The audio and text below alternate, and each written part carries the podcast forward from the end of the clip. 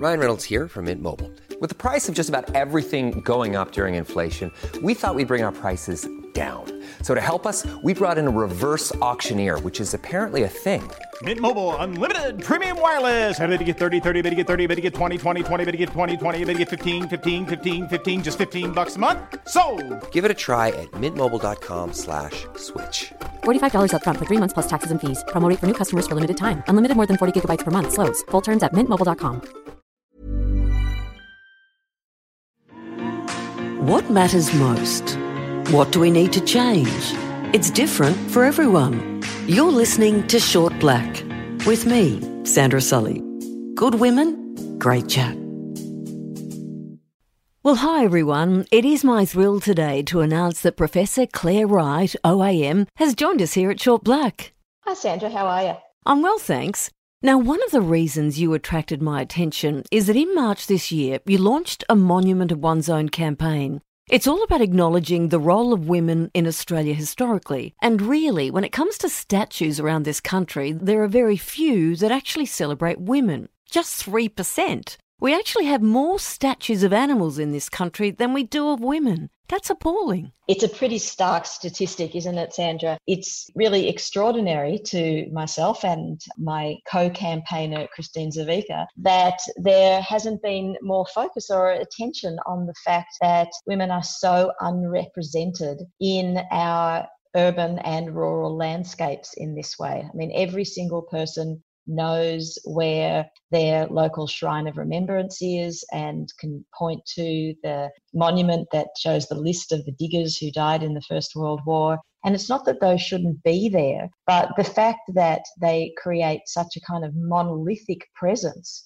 across our towns and cities. Uh, it's like a kind of Great Wall of China. You can't see anything else. So it's not about tearing other statues down an idea that crops up from time to time, and, and, we're certainly seeing it again now all over the world with the Black Lives Matter campaign. But our campaign is not so much about tearing things down, but building more statues and monuments and memorials to women who have shaped this country.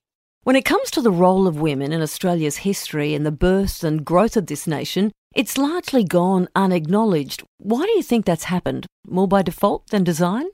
Oh, well, there's that little thing called patriarchy. That doesn't help. So, you know, it helps to maintain the status quo of patriarchy if you only allow for a male cast of characters. Once you start to acknowledge that women were there too, generally alongside the men and um, often working collaboratively, you know, one of the problems about writing so called women's history is that people conceive of that in terms of a kind of modern gender relations paradigm that's about animosity and antipathy and antagonism, uh, a kind of war between the sexes. But that's simply not true for a, lot of human history when men and women were together on the frontier. And I don't mean that in heroic sense. Women were doing some pretty bad things on that frontier as well but they were sharing spaces. They were working collaboratively. They were building communities. They were tearing down other communities. They were colonizing. They were imperialists. They were racists. And they did that in tandem with their, their husbands and their brothers and their fathers. And of course, there, there were also the women who were specifically fighting for women's rights like the women in Australia, the suffrage campaigners, who did make Australia the first country in the world to give women full political equality. That's the right to stand for parliament and the right to vote.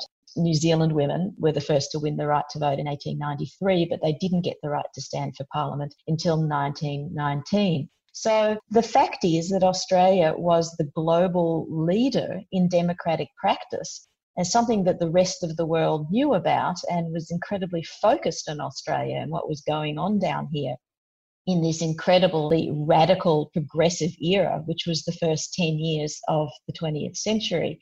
The problem is not that there weren't women there doing it, it's that we haven't remembered them doing it. And we haven't remembered the kind of country that we were, partly because of the country that we became. I'm talking to you from Sydney, and of course, many people are familiar with Mrs. Macquarie's chair, but I don't think a lot would realise the role she played in creating the domain and many of the green spaces, how she worked together with the Governor, Governor Macquarie, in the planning of Sydney.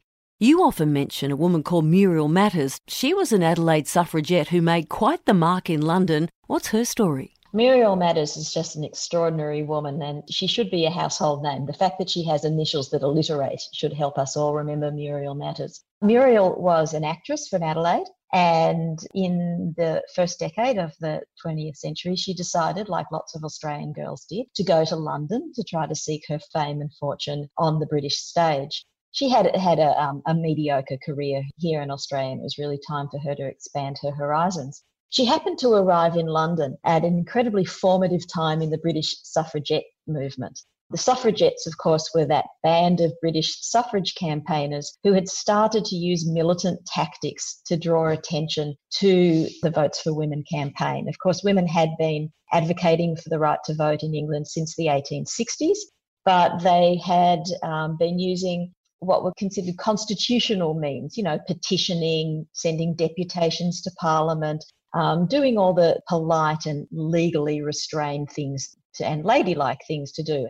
And suddenly Muriel arrived in London, had a kind of Me Too moment in a way. She discovered in the British theatre scene that women were terribly exploited. The actresses were treated a little better than prostitutes. Many of them were actually kind of um, dragooned into what was then known as the white slave trade, which was a kind of international prostitution ring. And they had no course of action. And she started collectivizing the actresses into a kind of a union. And this is the moment when Muriel starts to become politicized herself. At the same time, we're talking 1905, Emmeline Pankhurst's WSPU, the Women's Social and Political Union, started opening branches in London. And Muriel happened to find herself at one of these suffragette branch meetings one night. And she realized in a kind of epiphany that uh, her true calling wasn't on the theatrical stage, it was on the political stage. And then she realized that she had a number of skills on her side. One, um, she was an actress and, and an elocutionist, and she could communicate and she could communicate passionately and with emotion. Two, she was an Australian. And this held great cachet in London at the time because Australian women had these very rights that the British women had been struggling for for almost 50 years now. So Muriel managed to kind of use all of these skills to create what became one of the suffragette movement's greatest weapons, which was this she was known around the world as that daring Australian girl, and she made headlines around the world with some of her exploits and antics. Muriel's first piece of what can only be called public political theatre was to quite craftily get herself invited into the ladies' gallery of the House of Commons. This was a chamber that riled and humiliated women, particularly Australian women, when they came to London. If you were a woman in England and you wanted to watch parliamentary proceedings, you had to sit in a tiny little room up in the heavens in the House of Commons. And not only were you very far from the action, but you had to sit behind a metal grill it was like being a caged animal. And uh, the justification that was given for the grill was that they didn't want, the British Parliament didn't want those male politicians to be distracted by the sight of all these lovely ladies up there in the gallery. But the way that the women experienced this was as a form of segregation and humiliation. So, what Muriel did was she snuck up there, and underneath her gown, she had a chain concealed in her skirt. And at an appropriate moment, she rushed forward and she chained herself to the grill. She locked herself with a padlock and then she started shouting out Votes for Women slogans and making speeches from the ladies' gallery.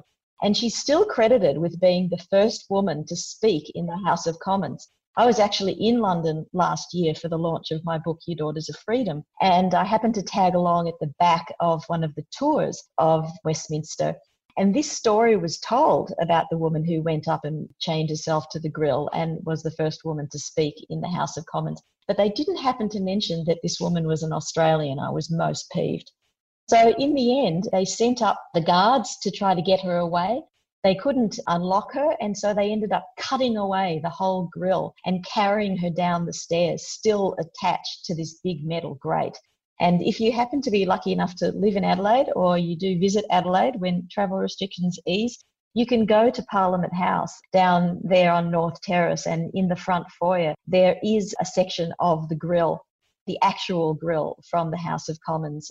It was just um, the sort of publicity stunt that the suffrage movement needed at the time to really raise the cry, to make it a cause celeb, and to start getting the popular support behind the movement that the politicians at the time said was needed in order to prove that women want, actually wanted the vote. Because one of the arguments was that only educated drawing room doctors' wives type of women actually wanted to vote, that most women couldn't care less. And so they had to prove otherwise, and Muriel was an incredibly important weapon in that campaign. It is extraordinary, isn't it, to this day that most Australians have never heard of Muriel Matters. Are we going to get a monument to her? Oh, well, if we've got anything to do with it, we certainly will. You know, it's really incredible, Sandra, to think that you can get a, a bronze statue made for about a hundred thousand dollars. We have a campaign that is launching in Melbourne for a statue of Zelda D'Aprano, an equal rights campaigner. And we decided to make her the first cab off the rank in our A Monument of One's Own campaign because equal pay is something that affects all women. And it's a, a $150,000 for that statue. And the artists who are making it, Gillie and Marc, who are globally recognized artists, are actually donating 50% of the costs to it. Why I raise that figure is because it's pertinent that in this year, 2020, which is the 250th anniversary of Cook's Landing, Captain Cook's Landing in Australia, the federal government has earmarked $50 million to a new memorial at Kurnell, the point at which Captain Cook first made landfall in uh, New South Wales. $50 million would buy you a lot of statues of women in every city, country, town, state, and territory. And I think that everybody could name some woman who has made an important contribution to their local area. And Muriel is one who has made an important contribution to not only national but international history, and we don't know her name. How many more women are there out there who we could be starting to learn about? Learn about their courage, learn about their visions, learn about their ambitions and their achievements if we had a kind of national campaign to start to litter our streets with these new images. We have a history, an illustrious history in the women's movement, not just being the second country in the world to get the vote. We actually led the world on paid maternity leave for one. We had so many strong women doing so many remarkable things. And as you say, they're just not recognised anywhere. I was reading recently about the history of Canberra, Sir Walter Burley Griffin. He's credited have been the architect of the city, and yet his wife, whom he worked with hand in glove in establishing Canberra, worked with the internationally renowned Frank Lloyd Wright for years and was acclaimed in her own right, yet she gets no credit at all. So if it wasn't for the likes of you and your research, we wouldn't find out about these remarkable women. Yeah, Marion Mahony Griffiths uh, is the woman that you're referring to. And again, she was a woman like Muriel Matters who was very well known in their time. So it's not like we're kind of discovering people, you know, who have never been celebrated before. Many of these women were celebrated in their own era. It's just that we've forgotten about them, that they've become lost to history of course, we've got to remember that um, there's a difference between history and the past. The past is a time concept, and history is a human construct. History only happens because we people write history, people make history, and so it's beholden to us to to ask the questions that will lead us back to that past that has become, you know, hidden one of the great myths in Australian history is that our nation was born at Gallipoli and that the Anzac legend has become our kind of birth of the nation legend. And that is just complete nonsense. It's not to say that the Anzacs aren't valiant, worthy people and that the sacrifices they made in war weren't huge. But to say that Gallipoli is the birth of the nation is just historically incorrect. The nation was born with federation, a peaceful process of negotiation and collaboration between the various colonies, a process that was contributed to by men and women, and a process that actually delivered up this world leading standard which was equal political rights for men and women. And I should importantly say white women, because Indigenous women didn't get the vote or the right to stand for Parliament. In fact, Indigenous men and women were disenfranchised by the same Act of Parliament, the Franchise Act of 1902, that gave white women those world leading rights. But the fact of the matter is, we don't even have a monument to celebrate that incredible global victory. You know, 2002 was the centenary of women's suffrage in Australia. And there was going to be a huge memorial that was planned in Canberra that was going to sit on the lawns between Old Parliament House and the War Memorial, around in that section just beyond where the tent embassy is. This incredibly beautiful sculpture, I've seen um, concept drawings of it, was planned. But then some people started to complain that it was going to block the view of the war memorial. So the whole project was scuttled. And what we have instead, and I challenge listeners to go and find it if they're ever in Canberra, is what I like to call the Centenary of Women's Suffrage Memorial Fish Pond next to the wheelie bins, which is around the side next to Old Parliament House. And last time I was there, I went to the front desk at Old Parliament House and I said to the staff, Can you please point me in the direction of the Centenary of Women's Suffrage Memorial? And they had no idea what I was talking about. I mean, what sort of nation does not want to celebrate its global achievements? You know, the United States is having its centenary of women's suffrage this year, 2020, is the 100 years since the um, amendment to the Constitution that gave women the right to vote in America. And there is a whole women's museum being built in Washington to celebrate this incredible milestone, this democratic milestone. And we've got a fish pond. I mean, really, are we going to take ourselves seriously as a nation or what? But if we are going to take ourselves seriously as a nation and a player on the global stage, we have to recognize the achievements of women. Say hello to a new era of mental health care. Cerebral is here to help you achieve your mental wellness goals with professional therapy and medication management support. 100% online. You'll experience the all new Cerebral Way, an innovative approach to mental wellness designed around you. You'll get a personalized treatment plan from a therapist, prescriber, or both in a safe and judgment free space. Your cerebral therapist or prescriber will outline a customized plan with clear milestones along the way so you can get to feeling your best. With Cerebral, you're not alone in your mental health journey. We're here to empower you to live a fulfilling life. So take that first step towards a brighter future and sign up today at cerebral.com slash podcast and use code ACasts to get 15% off your first month. Offer only valid on monthly plans. Other exclusions may apply. Offer ends July 31st, 2024. See site for details.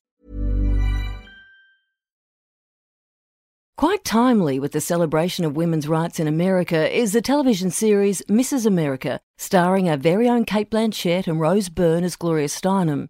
One person who's not mentioned, though, is Anne Summers, who actually partnered with Gloria in Ms. Magazine to great acclaim. Another strong feminist voice in the Australian landscape that is still largely unrecognised by the broader community. Yeah, if I was Anne Summers, I'd be pissed off. It's the same with that film Suffragette that was made about the British suffrage movement a few years ago. I think it's a terrific film. There was a huge outcry at the time that no women of colour were represented in that film. And though I think that that's a valid point, there weren't really any black leaders of the movement. But what they did leave out was any Australian leaders of the movement, of whom there were many, including another woman who is not well enough known in Australia, Vida Goldstein. But coming back to Anne Summers, you know, Anne's a, a terrific example of the way Australian women have shown such extraordinary leadership in the global feminist space throughout the 20th century.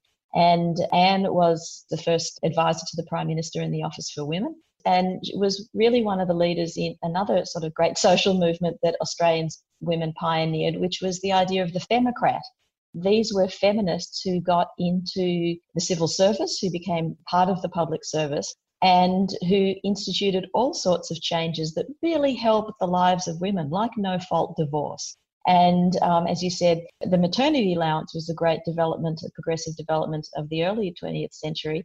And then there were all of these other raft of changes that, that happened, in a sense, very quietly in the 1970s. Things like women's shelters, childcare, equal opportunity legislation that said that women couldn't be sacked if they got pregnant or married, the end of the marriage bar in the public service. I mean, our mothers would remember, and certainly our grandmothers, that if you got married up until the late 1960s, early 1970s, you had to leave your job in the public service. That included teachers, postmistresses, scientists who worked at the CSIRO, any woman who worked for a government body.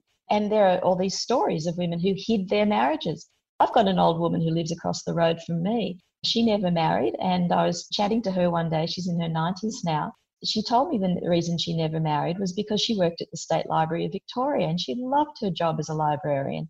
She said she had plenty of marriage offers, but to accept them would mean that she'd have to lose her job. And so she had to make that choice and she chose to stay at the library. She's kind of a hero of mine. It is one of the extraordinary things about historical memory, how quickly we lose it, and why it's important that we have things like television series and like podcasts like yours that reveal these things, like history books that continuously remind us of the things that we could so easily forget. And one of the reasons why I think that's important and why I've done a lot of the work that I've done particularly, I made a documentary for the ABC that was called Utopia Girls about how Australia became the first country in the world where women won equal political rights was because I was concerned that the loss of historical memory leads people to lose a sense of historical process and how change happens. It's so easy to take for granted now our voting rights. It's so easy to take for granted that we just walk up to our primary schools, get our democracy sausage, and cast our vote. So much so that we often think it's a nuisance without remembering that women fought for 60 years for the right to walk up to that primary school on that day and to be taken seriously, to be believed that they had the mental capacity to cast a vote that they overcame arguments about the fact that it would be the end of the family and they'd stop having children if they could vote, or they'd just vote the way that their husbands wanted them to. All the sorts of gendered ideas and attitudes about what women were capable of.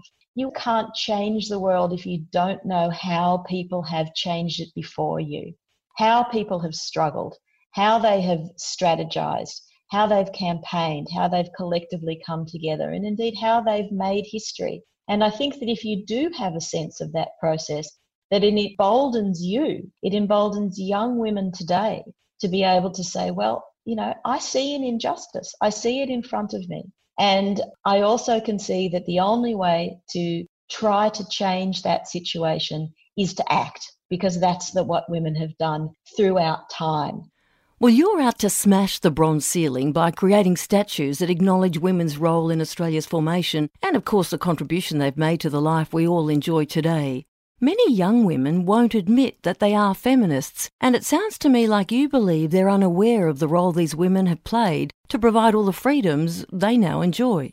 Yeah, well, the, the label feminist is a um, it's one that comes with its own trajectory and its own history. And I, I do believe that if women understood the actions of women in the past, they might be a bit more forgiving about that label in some ways.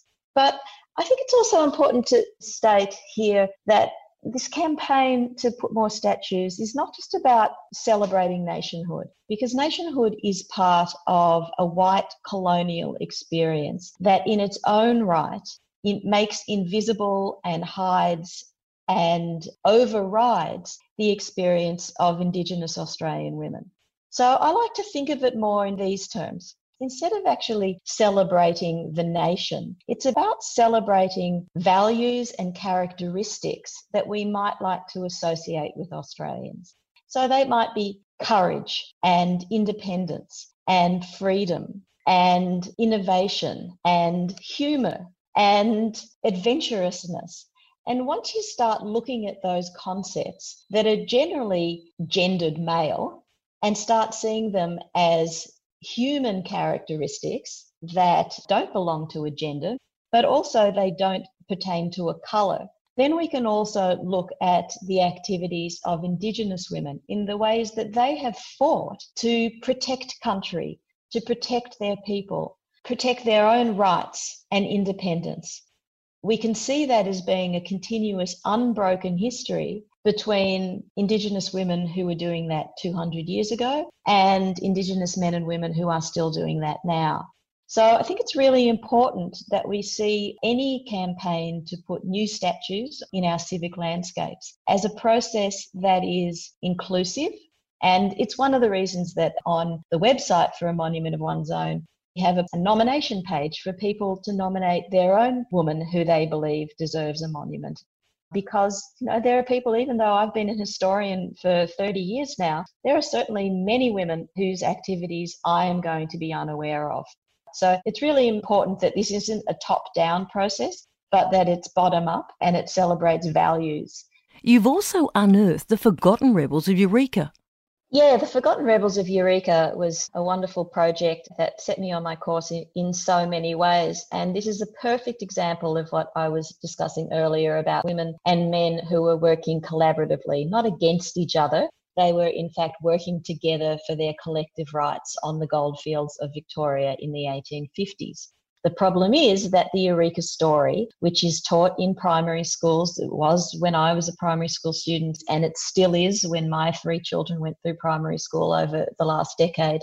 And it's still taught in the same way, which is that the military and the miners of Ballarat in 1854 slogged it out for democratic freedoms that we enjoy today, and that all of those people were men the fact of the matter is, uh, after 10 years of research, I was able to tell this extraordinary story about the third of the population who were women and children, and about all of the political, economic, social, cultural, intellectual roles that women played in that movement for democratic change to see Eureka as the birthplace of Australian democracy, which is the way that it is taught and the way we remember it, and to teach it as if women weren't there is not only a travesty of justice, but it is just diminishing the story. It's so much more fun. It's so much more exciting. It's so much more interesting when you put those chicks back in it because they were great. You know, they were larger than life characters. In fact, that book is currently being made into a 10 part television drama series. The pilot script is doing the rounds in Hollywood as we speak. The pilot script is written by an extraordinary screenwriter and executive producer called Anne Kenney, which some of your listeners will know Anne Kenney as a writer from the very popular Outlander series. It's certainly how I first became aware of Anne and her work. There are so many good stories. Another of your books is Beyond the Ladies' Lounge Australia's Female Publicans. For me, born in the 60s, I remember going with my mum to pick up my dad from the local pub. We weren't allowed in the front bar. We had to sit in the car and wait until dad had finished up. What I love about you and what you do is that you're unearthing all these great Australian stories. Are there any other women you'd like to tell us about? Let's talk about Zelda D'Aprano because she is the woman we are focusing on for the first cab off the rank, if you want, in the A Monument of One's Own campaign. We like to call this Operation Zelda. Zelda D'Aprano, I think, tells a great Australian story. She was the daughter of Russian Jewish immigrants. She was brought up in Carlton. She left school at the age of 14. She had a child by um, the age of 17 and was married. And she worked in a variety of menial jobs. She was working in the meat industry in 1969 when an equal pay campaign was launched. And the meat workers were the test case for this campaign. Zelda, with her minimal education and her immigrant background, was appalled at the fact that there were all of these men, including Bob Hawke, standing up and talking about equal rights for women. And not one single woman was asked to give their perspective. There was not one single woman's voice in that courtroom. Unsurprisingly, the case was lost. Zelda decided to start her own campaign. And I had the great fortune of being able to interview Zelda when she was in her 90s, just shortly before her death she admitted to me that she was terrified. Here she was, a prim 1960s housewife. She made all of her own clothes, and she did exactly what Muriel Matters did. She chained herself to the front of the Commonwealth buildings. It was her lunch break. She said she made sure that she didn't have anything to drink beforehand because she was afraid that she'd have to go and do a wee while she was chained. So, very practical. I'm looking at the picture actually of her carrying the banner and it says, No more male and female rates, one rate only. Isn't it marvelous picture, Sandra? And you know what she also told me? The reason that that picture is there and that we have that as an historical document and it's now become an iconic image is because Zelda herself rang up Channel 7 and she told them she was going to do it and she made sure that the cameras were there that day. She recognized that if she was going to get any attention at all, she was going to have to whip up all the publicity herself. And indeed, she did. And the following year, she was part of a movement that started the first Women's Liberation Front in Melbourne at the same time that Anne Summers, incidentally, was starting a women's liberation movement in Adelaide. And Zelda became a fierce campaigner for women's rights, particularly industrial rights and women's rights to control over their own bodies. Zelda was honoured with an honorary doctorate from La Trobe University a couple of years ago. And in her acceptance speech, I think she's possibly the first person ever to talk about their own abortion this is just the kind of woman that Zelda was. She wasn't going to let anything cow her. And I think that this is an extraordinary Australian story. I'll just quote her at the time. I just couldn't believe this, and I thought, here are all the women, here we are, all sitting here as if we haven't got a brain in our bloody heads, as if we're incapable of speaking for ourselves on how much we think we're worth. And here are all these men arguing about how much we're worth, and all men are going to make the decision. Yeah. You know, the other thing that Zelda said, and I love this, is that when, she, so she's standing there, she's chained to the front of the Commonwealth building, and somebody comes over to her and says, Well, what difference do you think this is going to make? What, what difference can one woman make? And she said, Well, today there is one of me, and tomorrow there will be two, and the next day four, and the next day eight. And that's how it's going to go.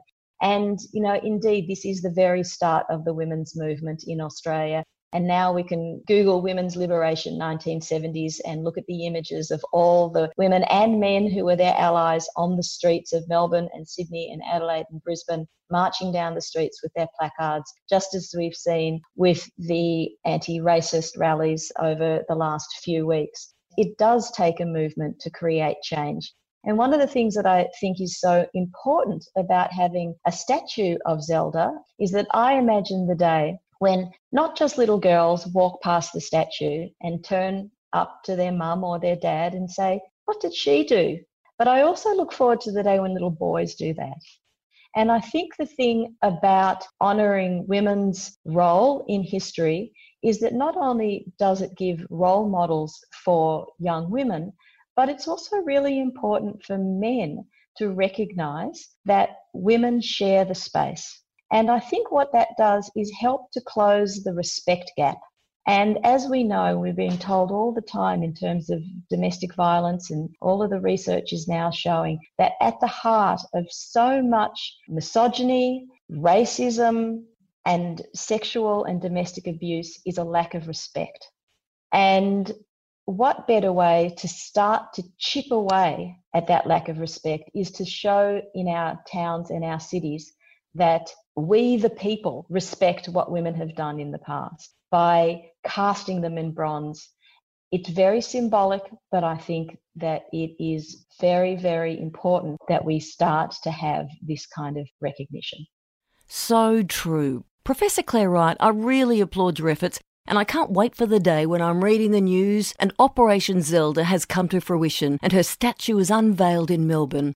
What a magnificent moment that'll be, and an accolade for you and all the efforts you put in to recognise these extraordinary women who've come before us and created the generous and free path that we all enjoy today. Thank you so much for spending time with us here at Short Black. Thanks, Andrew. It's been a real pleasure.